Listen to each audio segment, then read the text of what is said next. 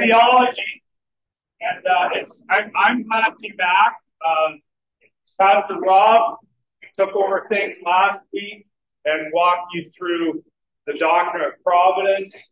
And so, I mean, Rob did such a good job from what I heard and the feedback. I don't think he wouldn't want me back. But I'm glad to be here and we'll kind of get back at the mix here. If you haven't been coming or you haven't been here and maybe you've watched online or maybe this is your first time, what we're doing, why it's bucket theology is because we're making an attempt to get some buckets into which we can organize all of our thought about God, all of our thought about the Bible, so that you've got different, basically, categories for thinking about the things of God. And that's what we're doing.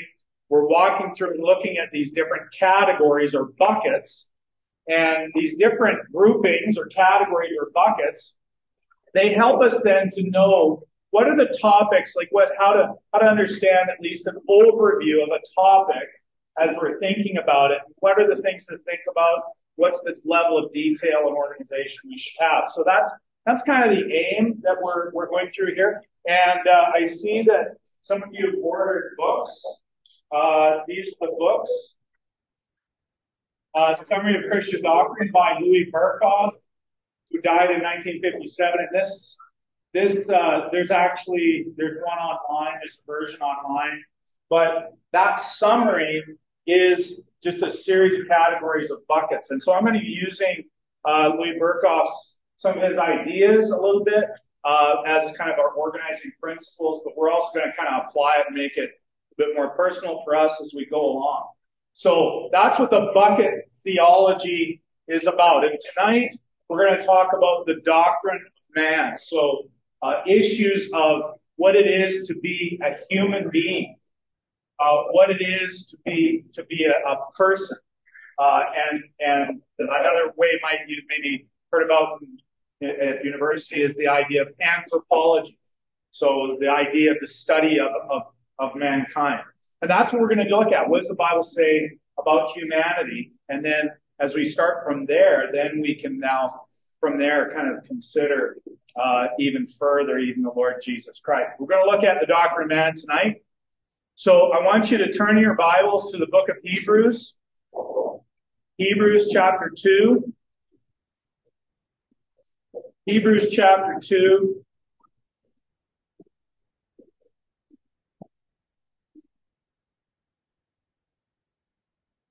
I'm going to pick up in verse 5 of Hebrews chapter 2. I'm going to read a passage here and then I'm going to pray. Hebrews chapter 2, beginning in verse 5. For it was not to angels that God subjected the world to come, of which we are speaking. It has been testified somewhere, what is man that you are mindful of him? Or the son of man that you care for him? You made him for a little while lower than the angels. You have crowned him with glory and honor, putting everything in subjection under his feet. Now, in putting everything in subjection to him, he left nothing outside his control. At present, we do not yet see everything in subjection to him, but we see him who, for a little while, was made lower than the angels, namely Jesus, crowned with glory and honor because of the suffering of death, so that by the grace of God he might taste death for everyone. Well, as we begin, would you pray with me?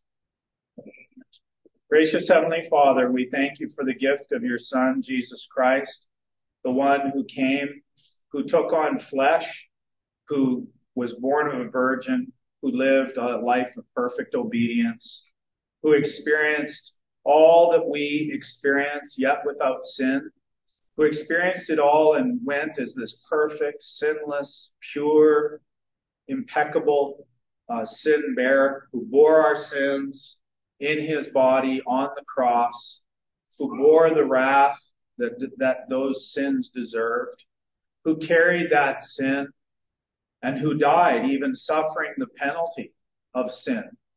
He died and was truly dead, was in the ground, and yet on the third day rose from the dead, being vindicated from the grave, showing that he is in fact truly God, the one who is even greater than the angels, the one who is not a created being, but truly is God the Son.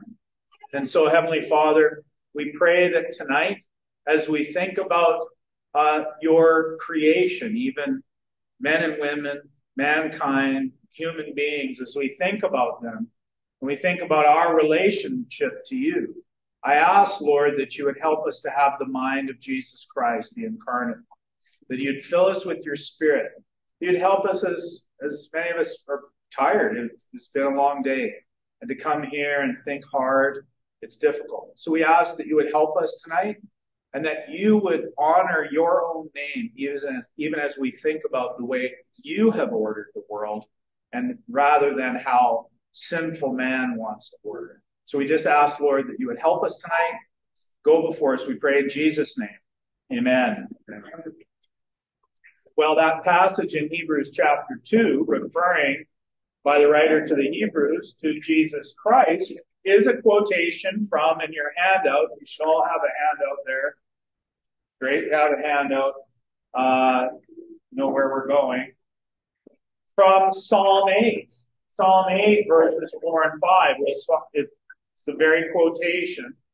But Psalm 8, verses 4 and 5 appears by all accounts to be referring to the creation of man. Creation, namely, even of Adam.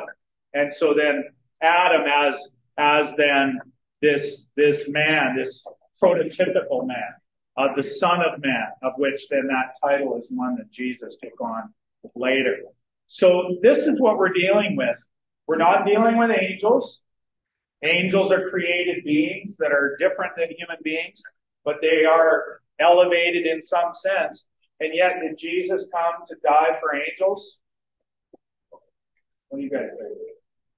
No, he didn't come to die for angels. These guys are smart, so I asked them. He didn't come to die for angels. So if you start thinking and accepting with the way this world talks about human beings, that's, I think, is very denigrating. Consider that the Lord Jesus came incarnate as a man. He didn't come as an angel. There is no salvation for fallen angels. Never think about that. There's no salvation for fallen angels.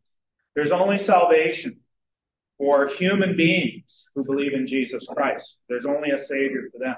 So that's kind of what we have as a start. Now, you see a couple quotes there. I just opened with a couple of quotes in your handout. And that theologian, Winston Churchill, I won't say Winston Churchill was a Christian. I highly doubt he was. I don't think he was. But he said in his kind of a capable way, he said, the heart of the human problem is the problem of the human heart. And we certainly see that in all aspects of our lives. It's really a hard issue. That's where our problems are. The Puritan Thomas Brooks, he said, sin is a plague. You know, you think about these pandemics and so-called all these different things. Sin is a plague. Yes, the greatest and most infectious plague in the world. And yet, how few are there that tremble at it, that keep a distance from it. You know, how many times I'm going to wash my hands with that hand sauce so that I don't get infected by some type of pollution that's going to make me sick. And yet, we can be surprisingly close to sin and not think that sin could get on us. We can get kind of into that. John Owen, this is just a recommendation. There's a Puritan paperback from John Owen. This is a revised one called just simply Temptation, but it's from Owen's work on temptation, and he's got a series of books on it. But this is just a Puritan paperback. And Owen says this: how many professing believers have I known that plead for their liberty, as they call it? They proceed to hear any opinion from any person. They seek to try all things, whether they come to them in the ways of God or not. They run to hear every teacher of false and abominable opinions, and every seducer, though condemned by the saints in general. Yes, they are free to hear them, though they claim to hate their views. But what is the outcome? I have hardly known any who have come away without a serious wound. That's because sins, and it's infectious. And so we want to be on guard. And part of this is understanding then the nature of human beings and how what's happening to them. But was it always this way? Was it always the case that human beings were sinners? Were we created sinners? Were we created sinners? No, that's the right answer. Thank you. So there has to be then a dynamic in terms of how we were created. Now, when we think about human beings, there are then two key components. You see it there in your chart, a little chart. We are body and soul. It's the kind of thing that somebody uses as a slogan for a clothing store maybe or something. Body and soul. You see there that we are created as having then these physical bodies, but that isn't all there is. Now, if we only thought that we were created just as bodies, what would be that worldview? What's the name for that worldview if there's just the body and that's all that matters? Anybody? Materialism. What's that? Materialism. Yeah, because it's just the material stuff. That's all that matters. There is nothing beyond that. So materialism or naturalism, that viewpoint is this idea that there is no spirit, there is nothing else. What you have is just your body, and that's all there is, and then you die. It's very nihilistic, very despairing. What I want you to do is just take just a few moments and look up those different passages you have there in your handout. So Matthew 6:25, Matthew 10:28, Ecclesiastes 12:7, and 1 Corinthians 5, verses 3 and 5. So I want you to just work at your tables, and just if there's five of you, you just take a verse, a passage each, just read them to each other, and then I'm going to ask you some quick questions in a couple of minutes. Matthew 6. What's going on there? What's give me a summary, somebody.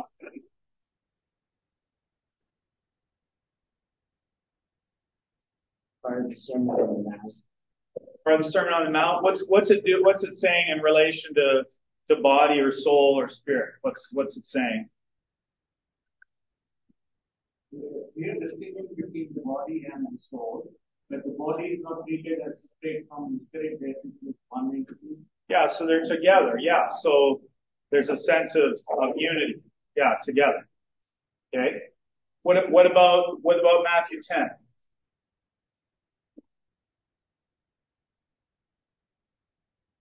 What's going on there?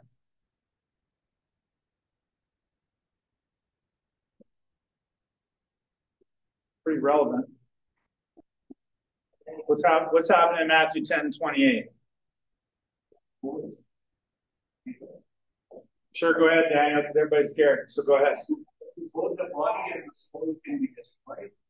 Yeah, there's some type of danger to both body and soul, and we tend to think like all of us, even Christians, daily tend to worry only about our bodies. Worry about getting in a car accident, but are we worried about our soul? Right?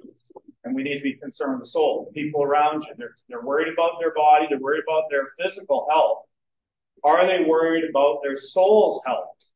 What about their soul? What's going to happen to their soul? Okay, Ecclesiastes 12. Does anybody, did they find it and look there, or did you just skip that one because it's in the Old Testament? Ecclesiastes 12, someone else? There's a clear destination for body and soul. There's a destination for body and soul, yeah. Okay. So there's end goals. There's things that are going to happen. Last, what about 1 Corinthians chapter 5? It's a little bit more uncomfortable passage. 1 Corinthians chapter 5, what are we learning there about body and soul? First in verse 3. It seems to me that maybe it transcends the body. Okay, what's ubiquity mean? Sorry, I just for everybody. Okay, yeah. So even Paul can have this kind of spiritual connection to people, even to this church, even though he's not physically there, and so he's caring about them. And isn't that how we all are? We care about people. There's people not at the Bible study tonight. We care about them, even though they're camping out in Drumheller. See, all you people got left behind. Maybe you didn't get the invite. I don't know. Sorry, let's rub a little salt in the wound there. You didn't get invited. Verse 5. You are to deliver this man to Satan for the destruction of the flesh, so that his spirit may be saved in the day of the Lord. Well, there's a distinction there, isn't it? That this threat of his own death might be enough to scare this guy to repent, and so that his spirit would be saved, the inner person. Okay, so you start seeing then body and soul. Now, the other thing you've noticed though is that there's not just two words. There's a third word, isn't it? What's the third word? I'm gonna put it over here. Spirit. You might have heard teachers talk about body, soul, and spirit, that we are three parts. But it doesn't, I don't think that's correct. Generally, the teachers that teach the so-called tripartite division, that we're body, soul, and spirit, they have other theological agendas that they need those three parts to fit into. But generally, the Bible uses these two interchangeably. It doesn't, so you've got basically two. There's just two. Now, the way that Berkhof, for example, would describe it is that this is just soul and spirit, the different language being used, pneuma and nephesh in the Hebrew. It's the spiritual element in man from different points of view. So, for example, the spirit, when generally it's referring to the spirit, it's referring to then this principle of life and action which controls the body. When there's a mention of soul, it's the personal subject which thinks and feels and wills and is then the seat of the affections.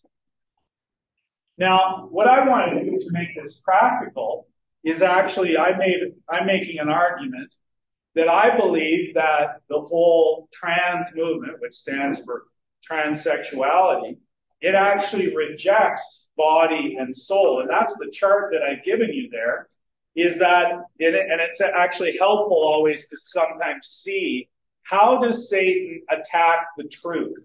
And what is the lies that Satan is presenting?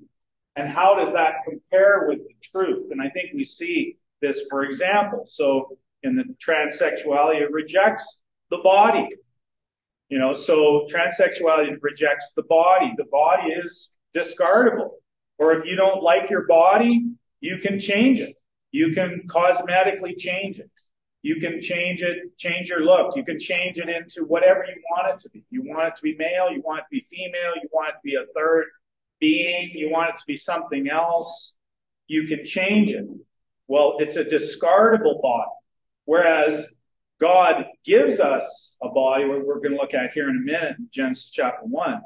But our bodies that we have are a gift. This is the body God gave me. I'd like to be, 6'6", but I'm not. I'm only 5'11". So just got to take it, be accepting it, or whatever it might be. We're all tall or short or whatever we might be, but that's what God has given us. But the transsexuality rejects the body. It doesn't like the body that God has given. But then secondly, in terms of the soul, I think that they have the two elements of the soul rejected.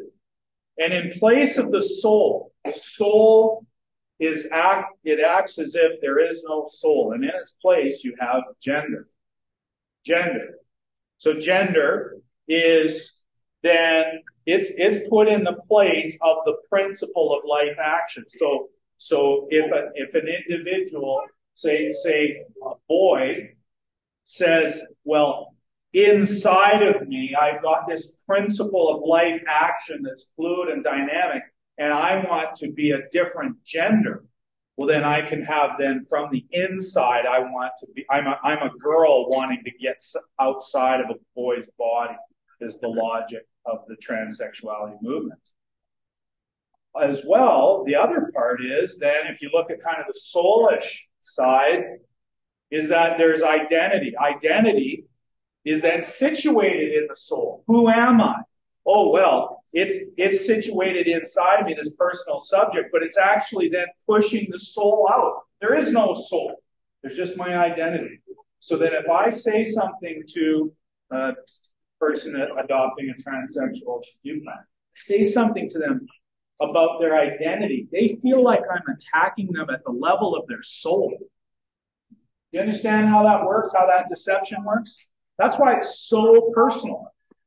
It's not that, oh, well, I choose to disagree with you about your perspective because I don't think it's biblical. And they're like, you're attacking, your disagreement goes against my very soul, because they don't have a soul anymore per se in their own mind. They've got an identity. So that's where this stuff is extremely practical to the contemporary issues of today. And any time when you see what the Bible says and then you see what the world is saying, very often you're going to see Satan try to offer counterfeits of the truth. And so we have the same structure. There's a body-soul structure, but then they are replaced. The body is discardable. It's not being treated as a gift. And you have gender and identity replacing the soul spirit aspects of the soul. So that's me making an application. You might not necessarily agree with it, but I think it's a pretty effective application. Let's open maybe to you got a question on my application of that. If there's a question there, you know, offer a question and maybe one comment. Okay, go ahead.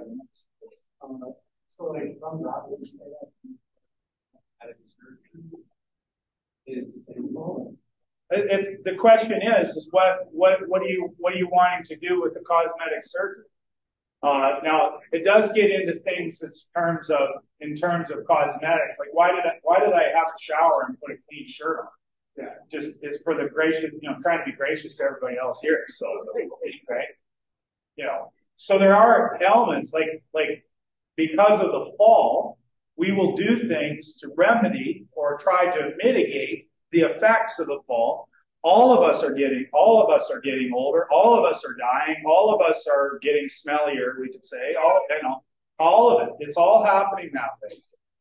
So we can mitigate that. But what we're talking about here, though, is a view of the body. That the body that has been given me, beyond just the natural consequences of sin, the body is wrong. The body is wrong, and I want to reject this body. And that's why then there's a desire to totally change the body. Of course, what we're finding, of course, and sadly people in this situation are finding is they try to make those changes, go through the surgery, apply the chemicals, do all the things, and they still can't actually change their body. They can only mutilate it and injure it. And so they can't change what God has given ultimately. They can kind of change the appearance of it. They can't change it. But it's from a fundamental view that this body is a gift from God to all people. You don't have to be a Christian to have a body that's a gift from God, which we're going to get into in the image of God question here in a minute. Then it's rejecting that image. So that even that's a sin. That rejection of the body that you've been given is a sin. but dealing with the consequences of the fall. Like, we're not in heaven, and so I still need to put on deodorant. And you're thankful. Good question. Very good question. Yeah, good question. Okay. Why do you think this has become so intense in the last couple of years? The whole kind of sexual identity, gender. I have various theories about what's going on in society and different stuff, but I don't think that my theories on the practical stuff or political stuff or cultural things, I actually don't think they explain it very well. I believe that it's just a demonic deception. It's just a wash. And so people who have enjoyed the vestiges of Christianity as a blessing in Western society, they get the blessings, but now they don't want the Christ. And they're like, we've had, since World War II, after World War II, people are like, yeah, well, I can live kind of in a Leave It to Beaver, kind of a nice, Judeo-Christian style of living, but I actually don't have to believe in Jesus. And now all the chickens have come home to roost on that. And people didn't, I don't think people, a lot of people realized what would happen when you actually don't believe in Christ. You actually open yourselves up to demonic activity. And along with that, it's just a mass deception. We think we're so clever. Like our Western society thinks it's the smartest people around. We all do. All our politicians, all our leaders, all our institutions, we think we're the smartest because we've got these fancy phones and we've got technology and we can broadcast across the internet. And yet this kind of stuff is so blatantly false. And yet it's a lie belief. So I think it's a deception. And that's why then I don't have much hope in merely logistical, political, or kind of educational solutions. I think it has to be the work of the Spirit to make people see, to take away the blindness. But yeah. Okay, so I want everybody in your group to go to Genesis chapter 1.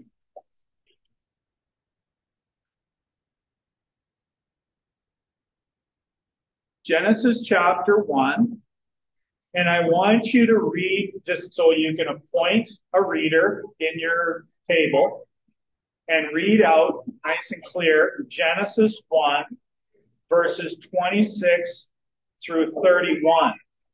And what I want you to do, just like the handout says, I want you to identify these different elements where claims are being made about human beings in there, and how what the Bible says in Genesis 1:26 to 31, how it contrasts with stuff going on in contemporary culture. So what is the Bible saying about a human being, what human beings are like, and then how that's different than what's being claimed in contemporary society in the world. Okay, is everybody clear on that? So you're finding out what is the Bible saying about human beings, and you're making just a quick little conversation about how that's different. Next stuff. So go ahead, go Genesis 1:26 to 31.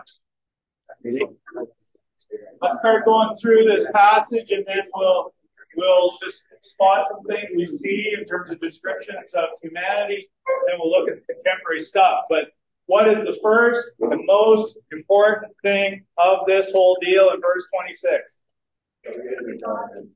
Yeah, and it's, you're created. He's you're made. So there's a creator and there's a creature. So understanding first the creator. He's created,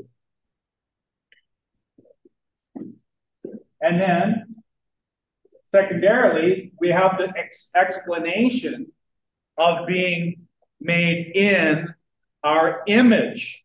So image and likeness. Okay, we better stop there and see our applications there. So first off, then, if there's creator, the creator created distinction. How is that different? If humans are created by this divine being, that stands in contrast to they simply evolved by some random or whatever processes. What about in terms of being created in the image of God and the likeness of God? How does that stand in contrast to what people say in society or how people are viewed? We're monkeys. We're monkeys. So then, so there's that. So maybe being merely animals. What else? We're just a product of either our genes or our environment. Yeah. So you're just a product of environment. So when it says we're created in the image of God in His likeness, it gives us inherent, and I think this summarizes all. It gives us dignity. There's dignity given. There's a dignity that's more than being an animal. There's a dignity that's more than being just a clump of cells. There's dignity more than being then the result of a series of random processes. And this is why we say we are pro-life. Thank you. We're pro-life because we believe in the dignity of people. Why do we believe in the dignity of human beings? Because they're made in the image and likeness of God. And that is what gives us the dignity. Because otherwise, if we're only viewing it naturalistically and materialistically, oh, well, some scientist says, well, you are just a clump of cells, or, oh, well, you have features that are similar to primates. So depending on the person and their school of study, oh, well, they're just going to look at you only in terms of their narrow view. But we know, no, you're created in the image of God and likeness of God, so there's a dignity there that elevates us. So what are some other features? So we have God said, let us make man in our image after our likeness and let them have what? Okay. Dominion. Boy. Man's supposed to have dominion? That's not acceptable. What's and this gets into the environmental question. The environmentalists say, what's their view of human beings? Virus. What's that? A virus.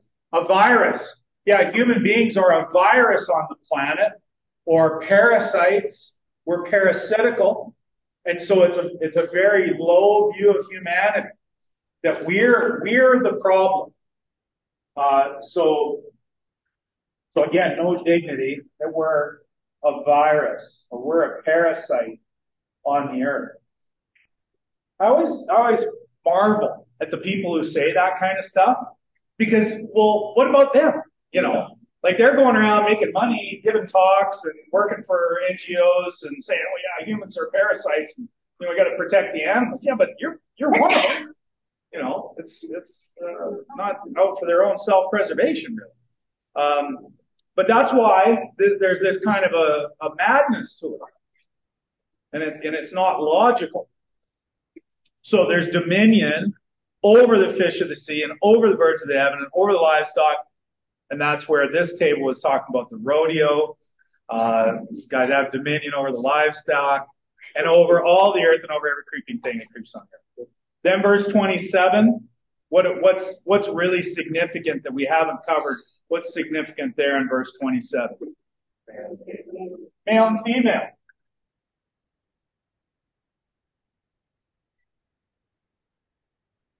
Do I add another plus sign on there? No, there's just two. So it is binary is the lingo people use today, and they put it in a negative. Oh, somebody else claimed to be non-binary. So they want to add on. No. Male and female, that's it. You wouldn't think, I'm sure for most of, not always, but for most of biblical history, there wouldn't even be much of a concern to need to think, oh, okay, we've got to limit it to male and female.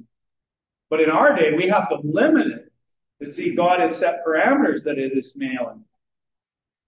Now, there's been times in history where where females are not viewed as being created in the image of God, that they're somehow subhuman. Or there's certain kind of men that are subhuman. And so that was the view of the Nazis in World War II, that there were certain types of people that are subhuman and are not worthy of life. So then they committed them to the gas chambers.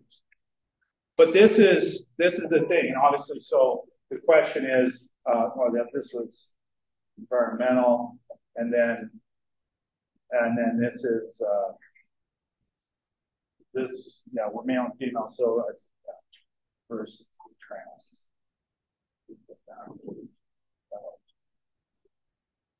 Plus.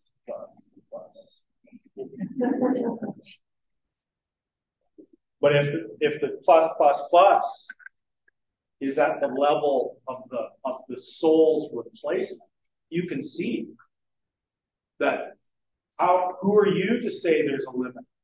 You just keep adding and changing because it's something interior to someone. But then they replace the soul with then gender. Okay, so male and female. What about verse 28? What do you see there? Kind of a simple thing, might even pass over it. Okay, fruitful and multiply.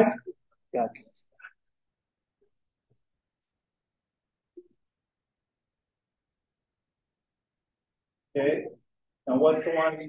How does that stand in contrast? Depopulation. Population control.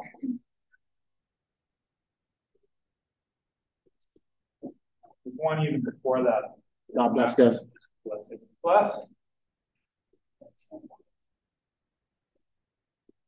Just again, it speaks to the dignity, but it also speaks to the spirituality of human beings. That just blows up the whole concept of only purely materialistic beings, Marxist views, that kind of thing. Well, no, you're blessed. Human beings are blessed by God, created in the image of God by original design.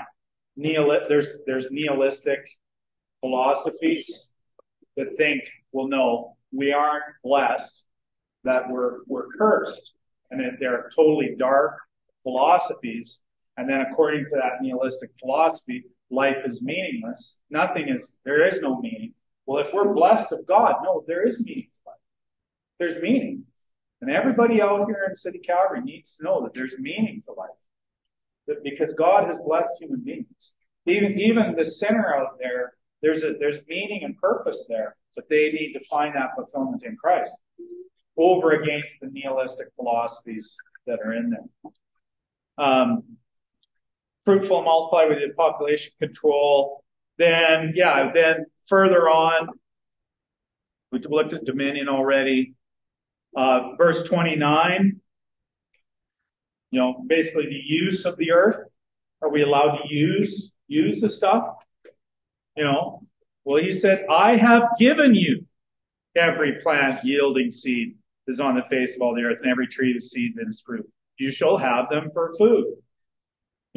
And we're being told, no, you're not supposed to eat that stuff. No, you're not supposed to eat these things. You're told you got to stop eating so much. Well, no, he gave it to us. He gave us the beast of the earth. He gave it all to us. Over against trying to reduce your diet, basically have some type of starvation imposed on you. And last there is verse 31. God saw everything that he had made, behold, it was very good. And that includes human beings, male and female. So this really important that we are positive about the dignity of human beings. We have to preserve the dignity of human beings. Yes, we understand sin, and we're going to get into that in 2 seconds here. But we have to preserve the dignity of human beings because godless, wicked philosophies denigrate the dignity of human beings. And so that's... We've got to be kind of attentive to that. Okay. Look over at your next page. You've got another little chart there.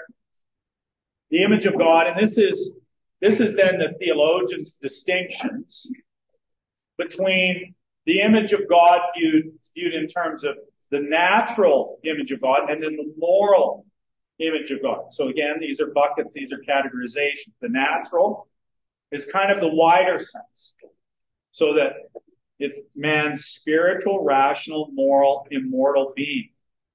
It was obscured, but was not lost by sin. So man can, in the broader sense, be called the image or image bearer of God. So when we talk about your neighbor that's not a Christian, well, you can view them naturally, in this natural sense, as still being created in the image of God. That image is obscured, it is marred, it is affected by sin, and you can lament how sin affects your neighbor who is created in the image of God, but they are still, nevertheless, created in the image of God in terms of this natural category. However, in a moral sense, in a restricted sense, the true knowledge of God and with true righteousness and true holiness, when man sinned, when Adam sinned, that was lost. So that's the true moral sense, that moral sense of the image of God, that was lost, and it's only restored in the last act. It's only restored in Christ. So now there gets to be some confusion about this, I think. There gets to be confusion about this, where people will kind of treat people, individual human beings, as, well, they're created in the image of God, as if almost they don't need any help. They're all okay. They'll treat them as if they're okay, and, we just need to educate them with, the Christian stuff. But then it's for their benefit. It's beneficial for them. But they're okay because they're created in the image of God. Well, yeah, but the image of God is marred. And there is an aspect of the image of God that is lost. It is lost. And they need Christ in order to have that restored. They need Christ. And then without Christ, they are lost. It is lost by sin. And so I was going to turn into groups. So I'm kind of getting behind here. So I'm going to do it just for everybody, just kind of open it up. We've got kind of an application to think about these two aspects of the image of God. If we think, if you're like me, we're having questions about, what about Christian influence in society? What about Christian influence in politics? What about, should the laws of the land be conforming to Christian morality? Well, how does, let's call it a Christian commonwealth, as Canada used to be known as. How can a Christian commonwealth relate to the image of God in these two senses? So you've got Christian, or at least professedly Christian politicians. They're trying to have Christian-y kind of laws. How do they relate? Are they able to have things that are in keeping with the image of God naturally? Are they able to do it in terms of morally? What do you think about that? I'm going to open it up, and we'll, go ahead, man. I would say they're trying to use the natural without the result of religion. Okay. The law doesn't save in Christ. Yeah. And so they want to suppose the law benefits everyone, but that's not saving. Yeah. Yeah. So there is, I think it's a good thing when we lobby our politicians to pass laws restricting abortion, which of course in Canada we don't even have a law. But we can lobby to that end, because fathers and mothers of unborn children who are going to abort babies, they should be stopped from doing that. And I think that's a good thing to stop them. And the unborn child, this infant in the womb, well, because of the dignity of being created in the image of God, well, that should be preserved. So even in all of this, there's sin, there's obscurity of the image of God, and yet still we can see the dignity of human beings. And so preserving kind of a, let's call it a culture of life versus a culture of death. because of the dignity of the life of human beings. So that's a good thing. At the same time, as Rennie pointed out, there is no way that any government is going to then be able to change the hearts. Churchill couldn't. Somebody needed to change Churchill's heart in different respects. How do you have your heart changed? Well, it's not by external loss. It's by loss of Jesus Christ. So just being clear about that. And that's even in some of our discussions as we talk about, people talk about Christians engaging in politics and Christians in culture and Christian nationalism and whatever other Christian influence in society. Well, we've got to kind of understand what are we trying to do? Because if we get it wrong, what we'll do is we'll get them confused and think, oh, well, we're applying these laws to people created in the image of God, and then we'll think they're okay. One of the things when I was in the Netherlands, talking with my professor, Dr. Selderhuis, he said one of the errors that happened in the 1800s was that they had Christian politicians with good intentions. But they started to think that, oh, if they just applied laws to help society, viewing people as created in the image of God in that natural sense, it actually, you get the moral part with it. And the result was you had all these people thinking they're true believers and they're all going to hell. And the denominations all went with it. And so we want to be careful about that. But that also then relates to, okay, here you're in Bridgeland. How does this relate in terms of evangelism? So I'll just use a guy I know, Ahmed, who has a pizza place down at Roma's Pizza. Ahmed comes walking over. How do you relate to him? What's your view of him in terms of the image of God? How do you view him? Is he created in the image of God? He's a Muslim. Is he created in the image of God? Yes. Yes. Okay, in what sense? Because God created him. Okay, God created him. God created everybody in the image of God. Yeah. So in terms of the two categories, though, how will we differentiate them? Because is he going to heaven? No, he's not going to heaven. Because to go to heaven, you have to be a Christian. You have to be more than made in God. Yeah. So you have to be. That's right. You have to be more than made in the image of God naturally, because now because of sin, it's all marred. You actually need to be made in the image of God, Jesus Christ. Hebrews chapter 2 that I started this off with. Jesus Christ now is the true image of God. In him, we believe in him. And then the image is restored in him. And Ahmed, who I've spoken with, shared the gospel with many times, he needs to be born again and basically recreated in the image of God, even in Jesus Christ. So it's not enough to say, oh, yeah, well, he's created in the image of God. He's good. He's good. Yeah, he's got some problems, but he's good. And just leave him. Let him go to hell in a handbasket. No, that's no good. He needs to be recreated in this moral sense, not just the natural sense. Is that helpful? Or is this like thick as mud? Is it helpful? Any questions? Is it thick as mud back there, or is it okay? Good. Okay. I just thought it's strange, but maybe reaction there. I just didn't know if it's positive or negative. So this is what we want. Any questions on that? Let's just stick to questions, not comments. Okay. Sometimes people make the comment that maybe more the secret sense of the circle by a lot of people have God's moral code kind of printed on their hearts, and so it kind of blurs the two a little. Like, I think maybe not just common grace conviction that people get, but they can sense that this isn't like different. Yeah. Right? Like, it's not just Christians, and they recognize that there's no spot here, there's no non-believers. So is there it says we're lost and saved, we're dead and saved, we're hostile to God, we're hostile to creeds, so total neutrality. So do we have any moral code that's sending us towards God? Or? Well, the thing is that Paul, when he walks through that in Romans chapter 2, And even in Romans chapter 1, the sense that everybody knows, but they are, even in Romans chapter 1, let's all go here.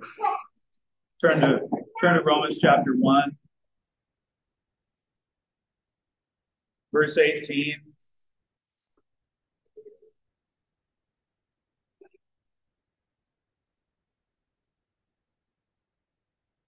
Romans 1:18. For the wrath of God is revealed, not his will be, is revealed from heaven against all ungodliness and unrighteousness of men. Even the category of unrighteousness of men is dealing with the moral image of God. Who by their unrighteousness do what? Suppress the truth. It's not that they just don't know. They suppress it. They're like, the truth is there, and like, I'm going to push this down.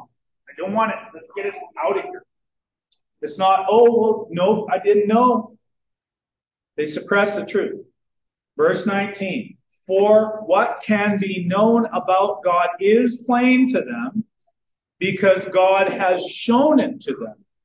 For his invisible attributes, namely his eternal power and divine nature, have been clearly perceived ever since the creation of the world in the things that have been made. So they are without excuse. And this is kind of getting to Rennie's question. Do people, when they come to show up at church, or you meet them, do they have an excuse? Is there an excuse why they're not believing? No, they're without excuse. This is kind of the problem that the church has got into. Is they thought if they could provide people with excuses, then maybe people would come to the church and eventually believe in Jesus, if they provide them with a ready-made excuse for a while. But then what they didn't realize was there is no neutrality. When people are unbelieving, that unbelief is still sin. Like, we're obligated to believe it. It's not like people are these neutral, innocent people that are sitting there. And it's, oh, I just didn't know. No. You knew, and you were like stuffing it away. You didn't want to look at it. You're suppressing the truth in unrighteousness. You're without excuse. For although, verse 21, they knew God, they did not honor him as God or give thanks to him, but they became futile in their thinking, and their foolish hearts were darkened. Claiming to be wise, they became fools. Back to your question, Jason.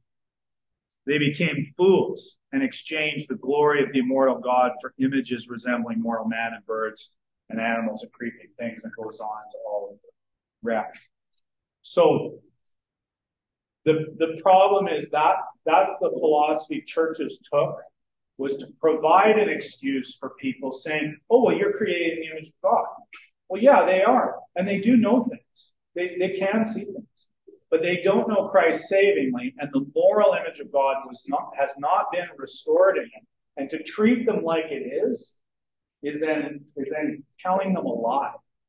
And that's why then there's a whole generation of people that went to church. We would meet them. People, I'd ask them, where do you go to church? And they'd say, give me a name of a church. And I'd say, oh, okay, yeah, so. You go there often? Yeah, once or twice a year. And people go, oh, okay. Well, that's your church. That's my church. Oh, okay. Yeah, well, it's pretty clear that they don't have any interest in Jesus Christ. But they thought, and they were told, and I think they were told, that it was all okay, so long as you're showing up, so long as you're in the building, and definitely putting your money in place. To be really cynical about it. Okay. So that's looking at man created in the image of God. Now we're going to get into, you thought this was petty maybe, or maybe this is like, yeah, you know exactly what's going on, this is really tragic. We're going to move into something that should scare everyone, and it's the concept called covenant theology. And they're like, oh, and some of you are like, yeah. Oh yeah, I love this heady stuff. Covenant theology. Well, we're not necessarily getting knee-deep into covenant theology per se, but we are going to look at some buckets with the term covenant. Now, what's a just in your own? Everybody get this? Can I wipe this off? Just take a picture of it. Okay, covenant. Well, give me an example of a covenant. Marriage, thank you. Marriage is a covenant. It's not just a contract. It's not just like, you know, signing up at Costco. You know, that's a contract. You can go to Costco. You don't have to go to Costco. Get the card, but you don't have to shop there. You can line up for gas there if you want. You don't have to. But that is how some people treat marriage. But you go or you don't go, or, oh, well, I'm done. I'm not going here. No, it's a marriage is a covenant. So then, just even from an understanding of marriage, tell me what a covenant actually is. Covenant is an agreement. Okay, it's an agreement, but it's got to be more than one. Agreement that both parties are committed to each other. Okay, both parties are committing to each other. Yeah, it's a promise. Okay, it's got promises involved. If there's an oath, so there's some type of binding declaration goes with it. What happens in a marriage that symbolizes that all of this has taken place? There's witnesses, yeah. There's witnesses. That's a good point. But what happens in a marriage when before they kiss? They exchange rings. I got my covenant symbol on my hand here, right? So just reminded, yeah, I'm in a covenant for everybody to see. I got this emblem of the covenant, and so that's kind of these different features that go into a covenant. Now, what many theologians have recognized is that those in Genesis, the way it's set up, there seems to be the establishment of a covenant in the way that God relates to man. So it seems to be a covenant, and it is called the covenant of works. Now, if you are a, you know, super duper theology person, then you know there's lots of controversy and different naming conventions about this covenant of works from different theologians. John Murray speaks of the Adamic administration, and there's all kinds of things still about covenant of works. But essentially, pretty much everybody agrees on the basic feature of what's going on here. Romans chapter 5. Verse 12-21, I'm just going to read it for us.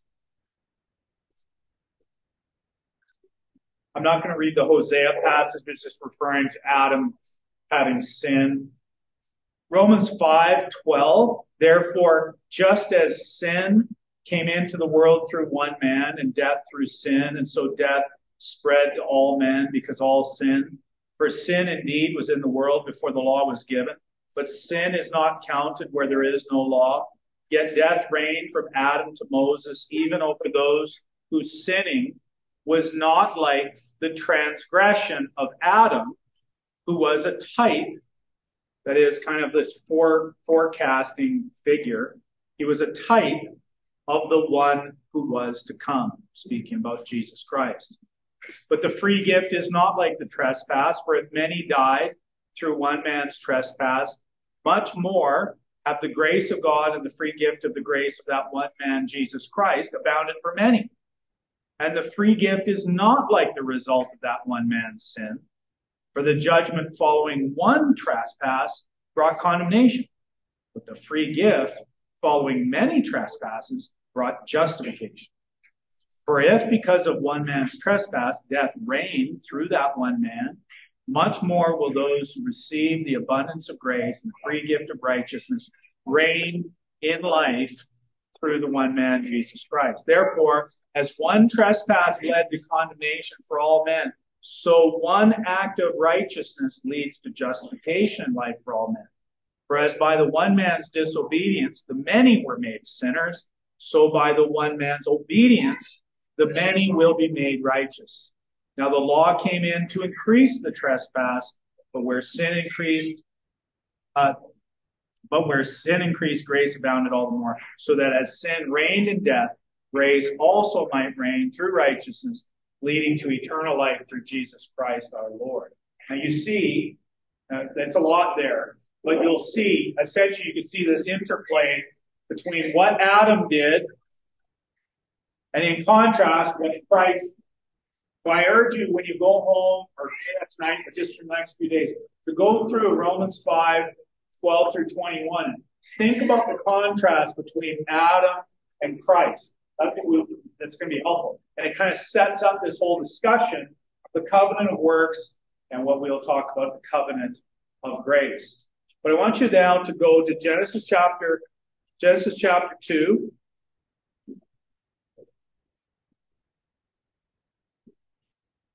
Because there was all that talk about transgression. Trespass. Going across a boundary. Going across some type of boundary. Go to Genesis chapter 2 and verse 15. Genesis chapter 2, verse 15. Everybody there? The Lord God took the man and put him in the Garden of Eden to work it and keep it. And the Lord God commanded the man, there's a command, saying, "You may surely eat of every tree of the garden, but of the tree of the knowledge of good and evil you shall not eat. For in the day you eat of it, you shall surely die." And then he goes on to provide then the help or even the creation of the woman. Now, in the context then, we know later on in chapter 3, after they sin, verse 22, the Lord God said, "Behold, the man has become like one of us in knowing good and evil. Now lest he reach out his hand and take also of the tree of life and eat and live forever. Therefore the Lord God sent him out from the Garden of Eden to work the ground from which he was taken. He drove out the man, and at the east of the Garden of Eden he placed the cherubim and a flaming sword that turned every way to guard the way to the tree of life." Well, something happened there. There was this sin, but we have to see, what was the covenant established of which we know Adam transgressed? What was the terms of the agreement? What was the terms of the relationship? How do we know it was a covenant? Well, you've got the little chart there. You see that there? The chart. You've got the parties. Parties are God and man. You've got a covenant, you've got two parties. You've got a husband and wife, you've got two parties. In this case, it's God and man. You've got a promise. The promise is life. Now, you think, yeah, but Adam's already alive. He's already alive. So how is there a promise of life? It's generally understood by theologians that the promise of life is the promise of continued life and life forever. What would be more equivalent to what we would call resurrected, glorified life with God forever. So there's kind of a probationary period, it seems here.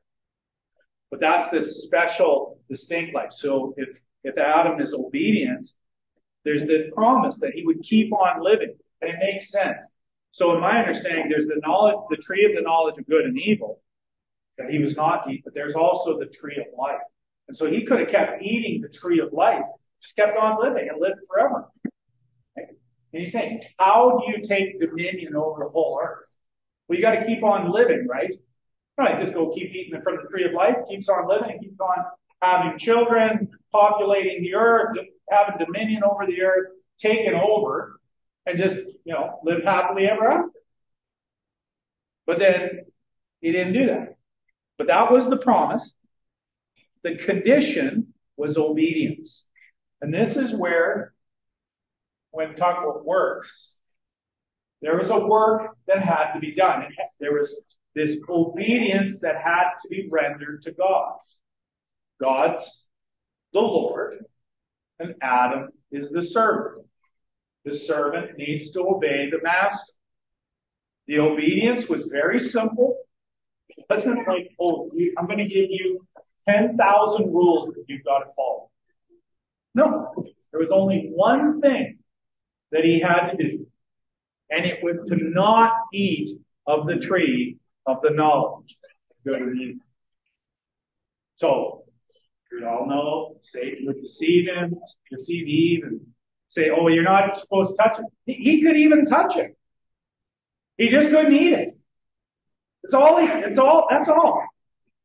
But it was a condition. So it was not an unconditional covenant. This is some of the theological discussion. This is not an unconditional covenant. This is a conditional covenant. So he's under condition. He's got to be obedient. The penalty for breaking that condition was death. Okay, right? You see it there in verse 17. In the day that you eat of it, you shall surely die.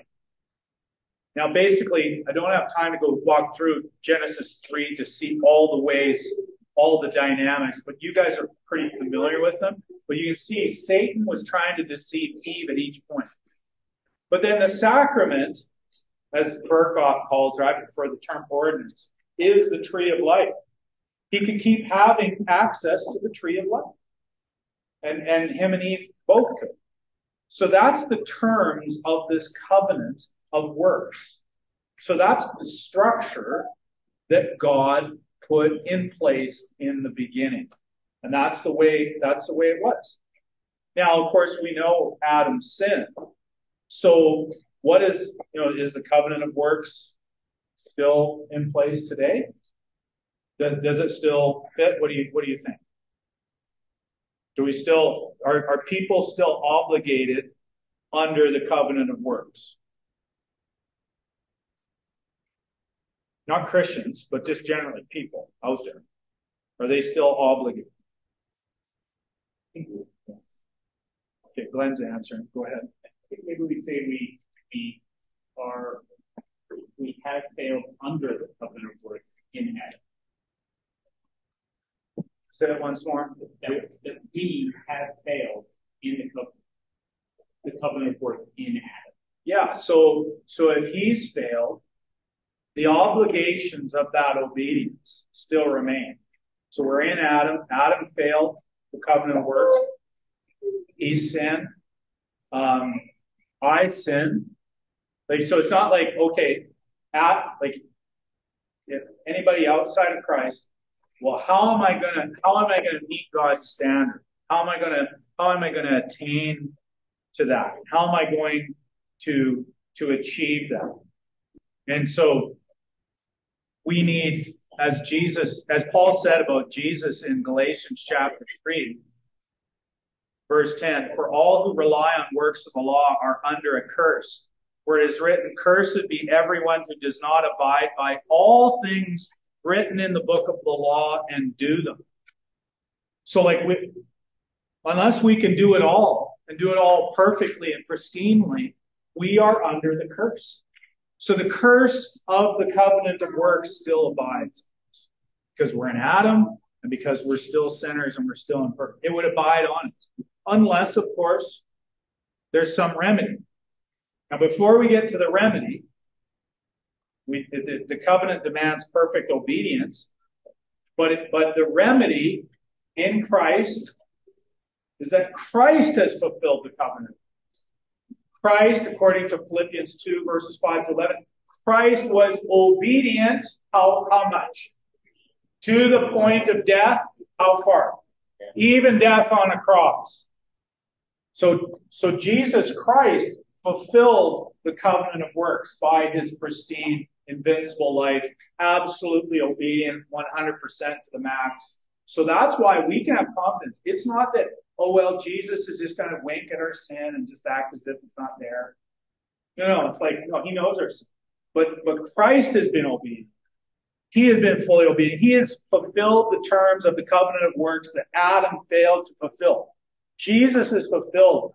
So if you trust in Christ, it's not just this, mysticism. It's very objective. Jesus obeyed. I didn't obey to fulfill the covenant of works. Jesus has fulfilled it, and God has vindicated Jesus as having done it. And so that's then our comfort. It's very objective. It's very grounded. When you feel like, oh, well, I'm such a failure, I can't do anything, I disobey, and, well, yeah. But Jesus has fulfilled those demands.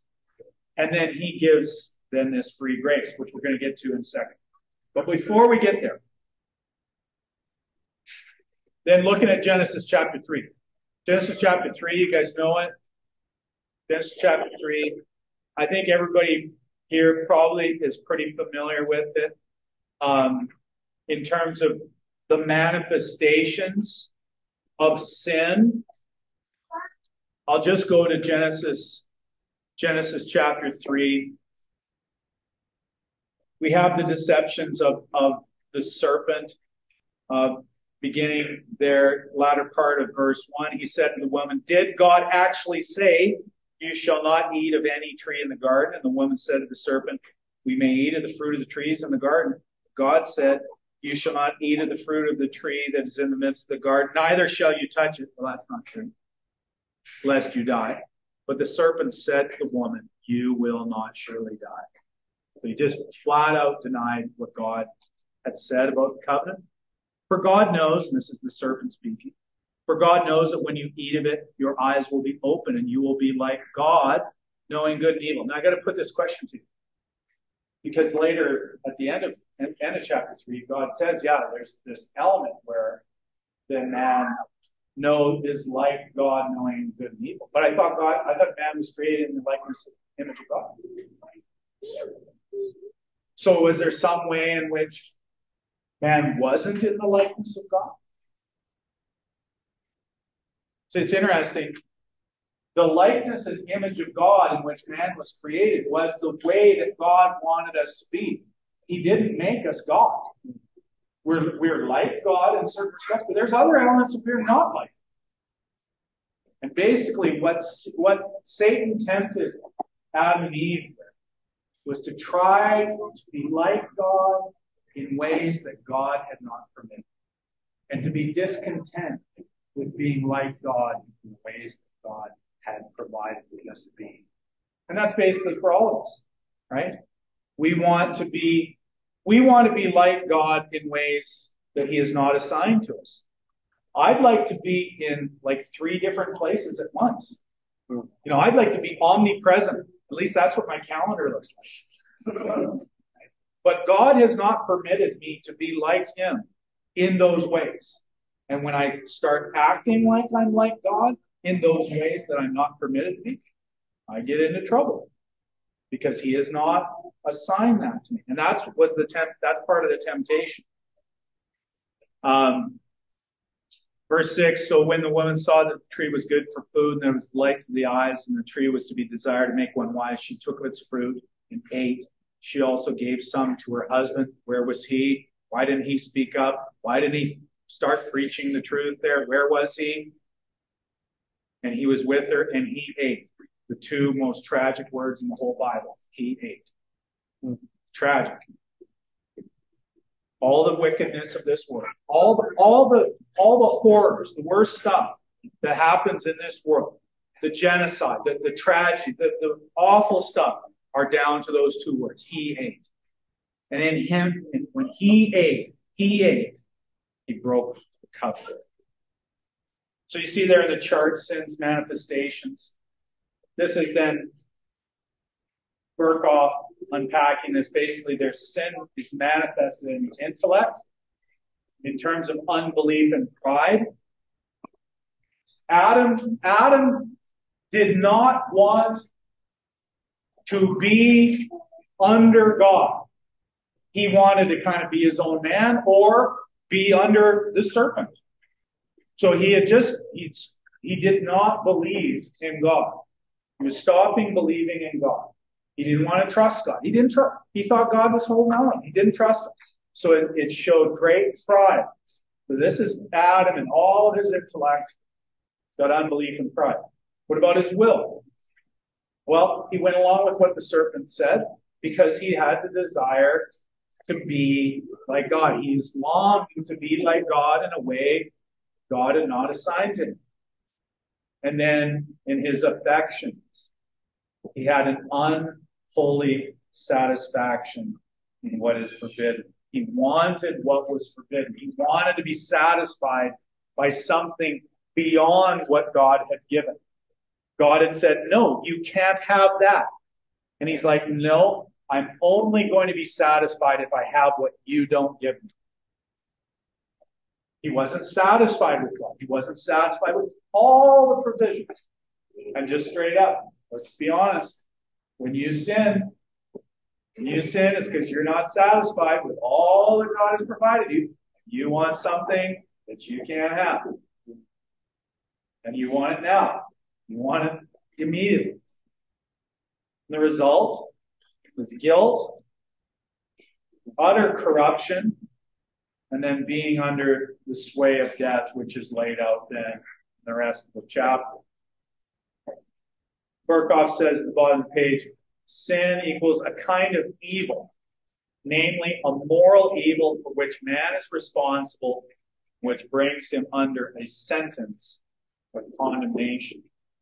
Okay. Yeah, go ahead. We often talk about desire being that sin that we commit. So would Adam's sin have already been actually desire? You're saying that desire to be like that would be sin. Yeah. Yeah, so then what we see then is that the transgression is complex. Now, the one thing is, Paul says that Eve was deceived. So some people like immediately say, oh, it's because of Eve. Eve was deceived. Adam, he says, was not deceived. So this is the distinction. Adam was not deceived by the serpent. Adam knew what he was doing. And as far as then his own choice, and there's a little bit of the mystery in terms of then his own choice. He's still a created finite being, and God is permitting him to have then this exercise of will. But in that complex of the relationship of the fall, we can see that in the act he ate, there is then this component behind it, but I think it's all connected to it. Like if you can't separate it out, you can't separate the desire from the act away. A lot of people want to separate them today. They want to separate acts from like what you do from the desires to it. And it all goes together. It's all a chain. So if you flip the page to that very point that Henry made, Berkhof makes this very good point.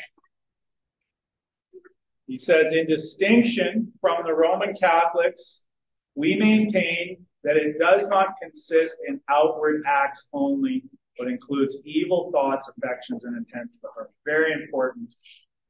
If you think it's only bad stuff that you do, that's sin, you don't understand the nature of the heart. I don't have time to go through the text. You can look up those texts, Matthew 5, Romans 7, Galatians 5, all dealing with the desires. Now, very quickly then, why is it, I stress this point with Adam, why is the issue not Adam and Eve? Okay? Isn't Eve what? Oh, go ahead. Adam was separated. Oh, Glenn, you're way ahead of everybody here. You're way ahead. That's exactly what I want to go to. Adam is the federal head, so Quick analogy. Good Alberta question. Who is the federal head of the nation of Canada currently? Justin Trudeau. Say it louder, Albertans. Justin Trudeau. I still don't want to say his name. Justin Trudeau. It really makes the point. Because Justin Trudeau is the federal head of the government. Now, when Justin Trudeau does stuff as the federal head of the government, you all are included in that decision because you are citizens of Canada. You're included in his federal headship action. You say, well, I didn't do it. Yeah, but you're included in it.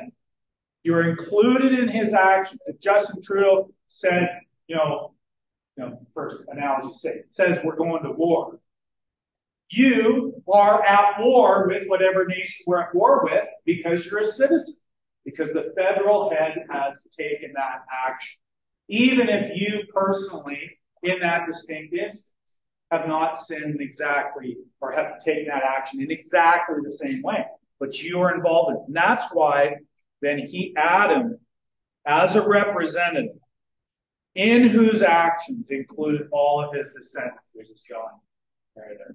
So that's why all of us are in Adam, unless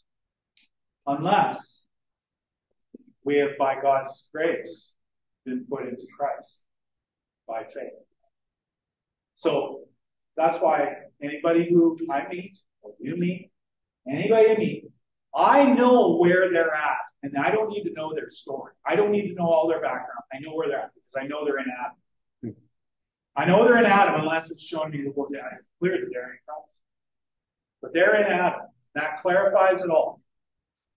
So it doesn't matter what they've done or what they haven't done, they're in Adam unless they're in Christ. So that's the prime minister analogy. It's kind of helpful to think about Adam. You see that chart there? We'll just kind of deal with that, and then we'll touch on the covenant of grace, and then I'll let you guys go. You have then original sin and actual sin. So these are categories from Berkhof, and all systematic theologians have it. The original sin is this guilt and pollution. That's what we inherit from Adam because we're his descendants. We're in him. He's our federal head. So we inherit his guilt. Why are you a sinner? You ever ask that question? Why are you a sinner? Are you a sinner because you do bad things? Or do you do bad things because you were a sinner? Because you're a sinner who has inherited guilt and pollution, or guilt and uncleanness, or guilt and corruption. You've inherited that from your first father, from Adam. So that's what you have in terms of original sin. But then it's kind of like, oh, yeah, okay. But what about me individually? Well, there is actual sin where outward acts, inward thoughts, desires, and decisions that proceed from the original sin in my life, they become manifest. So original sin leads to actual sin, the sins that you have committed. You've committed some sins that maybe I haven't committed, but they're all coming from the same place. I've committed sins that you might not have committed, but they're all coming from original sin. So one way of thinking of it is original sin is single. It's single. All of us are in Adam. All of us are affected by original sin, this single thing. But the actual sin is multiple. And it is manifest in all different ways, in all different manner. And then, just to throw that in, there is the unpardonable sin, which is the blasphemy of the Holy Spirit, namely, which I think is actually final unbelief, where the denial of the work of the Holy Spirit, final unbelief of which there is no pardon, and you go to hell. Romans 3:23, how far is this sin effect known? Well, all have sinned and fallen short of the glory of God. So it's universal. So there's no pristine person out there. There's no tribe on a deserted island where they in innocence. Oh well, they're going to go to heaven because they're in innocence there. No. All of us. and fallen short of the glory of God. The last two things are two technical things called the covenant of redemption and the covenant of faith. We could have maybe just dwelt on these and spend our time on them, but we don't really have enough time. The covenant of redemption is basically this. It's a technical term that refers to the relationship between the person of the Father and the person of the Son in the sending and commissioning of the Son to be a Savior of sins. So it's really holy ground, but it's kind of like it's as if there is this covenant between the Father, Son, and Spirit to save sinners. Now, it's controversial. So, we just want to be careful. The Bible does speak in that language in terms of this sending, but we just want to be careful. So that's the basic idea of the covenant of redemption. But the covenant of grace in Reformed thought, the best description of it is this narrower term, where it's an end, namely that in response to the works and in the gift of Christ, the sending of Christ to be a Savior, there is grace. Somebody give me a definition of grace. Undeserved favor. Unmerited, undeserved favor. Okay? So there's this blessing. Well, this is, in fact, the blessing. Why is it undeserved? Oh, because we fail. We're in Adam. We fail the works part. So it's undeserved. We didn't achieve it. We didn't earn it. We didn't do the works to earn the blessing. It's undeserved blessing. So it's not deserved. It's just because God's freely generous. But as an end in itself, a covenant of mutual friendship or communion of life, which is realized in the course of history through the operation of the Holy Spirit. So that's us coming into this communion of life, this mutual friendship with God. It's a personal relationship with God, and it is undeserved. Berkhof has a quote, covenant promises are I will be your God. And he says, to thy seed after thee, those basically the fulfillment of, I see the fulfillment as being in Jesus Christ, having the blessings of justification. Now, what's required? How do you get access to the covenant of grace? It's going to be by faith alone. By faith alone in Christ alone, and by consecrating yourself to new obedience. You trust Christ, but you're following Christ. You're not saying, well, I kind of agree with Jesus, but then I'm, going to do my own thing. No, it is giving oneself wholly to him. It's responding to Jesus who said, follow me. But you're accepting all that he is by faith. Last, that chart, it's a gracious covenant. It's grace from start to finish. It's grace that is eternal and unbreakable. When you feel like you aren't worth God's love, well, yeah, you're not worth God's love. But he gives an undeserved favor in his love, and his love is eternal, and it's unbreakable. You can't break his love for you. You can't break his grace. You can't not measure up to his standard. Of course you don't measure up to standard, but that's not the point. He gives his eternal, unbreakable grace from start to finish. And not only that, it's not generic grace. It's not, just kind of thrown out there. It's focused and particular because he's gracious toward you. You individual, you particular, you and his special particular people, just like a marriage, just like my particular love for my wife that is different than my love or interest in anybody else. It is particular and focused. That is the covenant of grace. And it is bound up in God's own view. His own integrity is bound up in God's own name, his own reputation, his own internal consistency, and it is then extended to us. God gives what he demands. How are you going to meet this standard, friends? You should despair. I can't do it. God gives what he demands. Augustine's great insight. God gives what he demands it. He demands the works, but he gives it. How does he give it?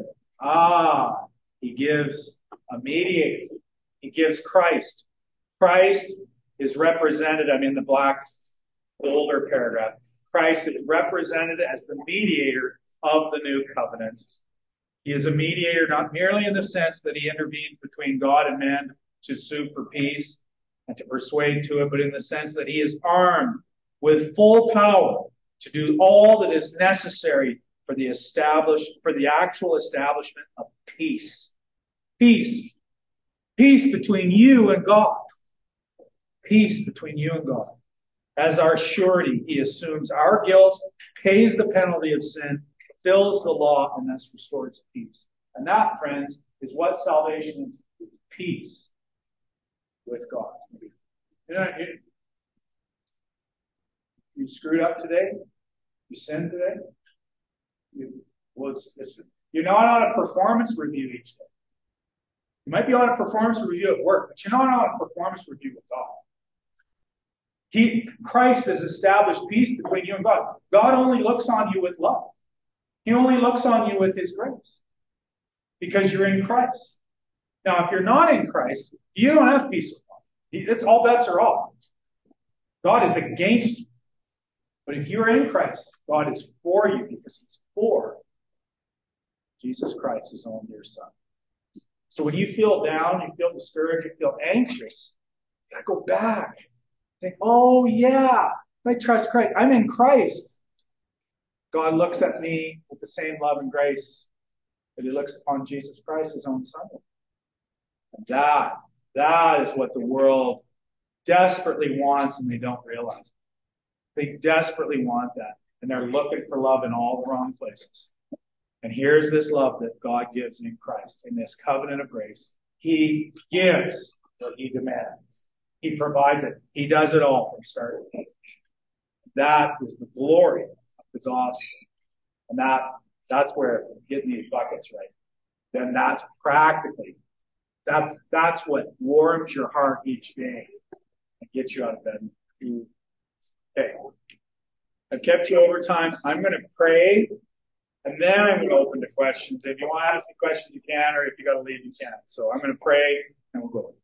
Gracious Heavenly Father, in view of your grace, your undeserved favor, I pray, Lord, you would help us to believe it, to believe that you are a loving, gracious God, and stop being unbelieving, that you trying to think that you're still holding us to the covenant of works as if Jesus didn't exist, as if Jesus didn't obey, as if Jesus wasn't obedient to the point of death, as if Jesus didn't rise from the dead. Oh, Lord, help us to believe that he did all of that. And if so, that you love us in Christ, and you love us with an everlasting, unbreakable start to finish love because you give the very thing that you demand. And you've given it in Jesus Christ. So help us to trust him. Pray in Jesus' name. Amen. Okay. Before you go, but anybody got questions? I'll take a few as we fire away, but don't feel like you've got to keep sitting.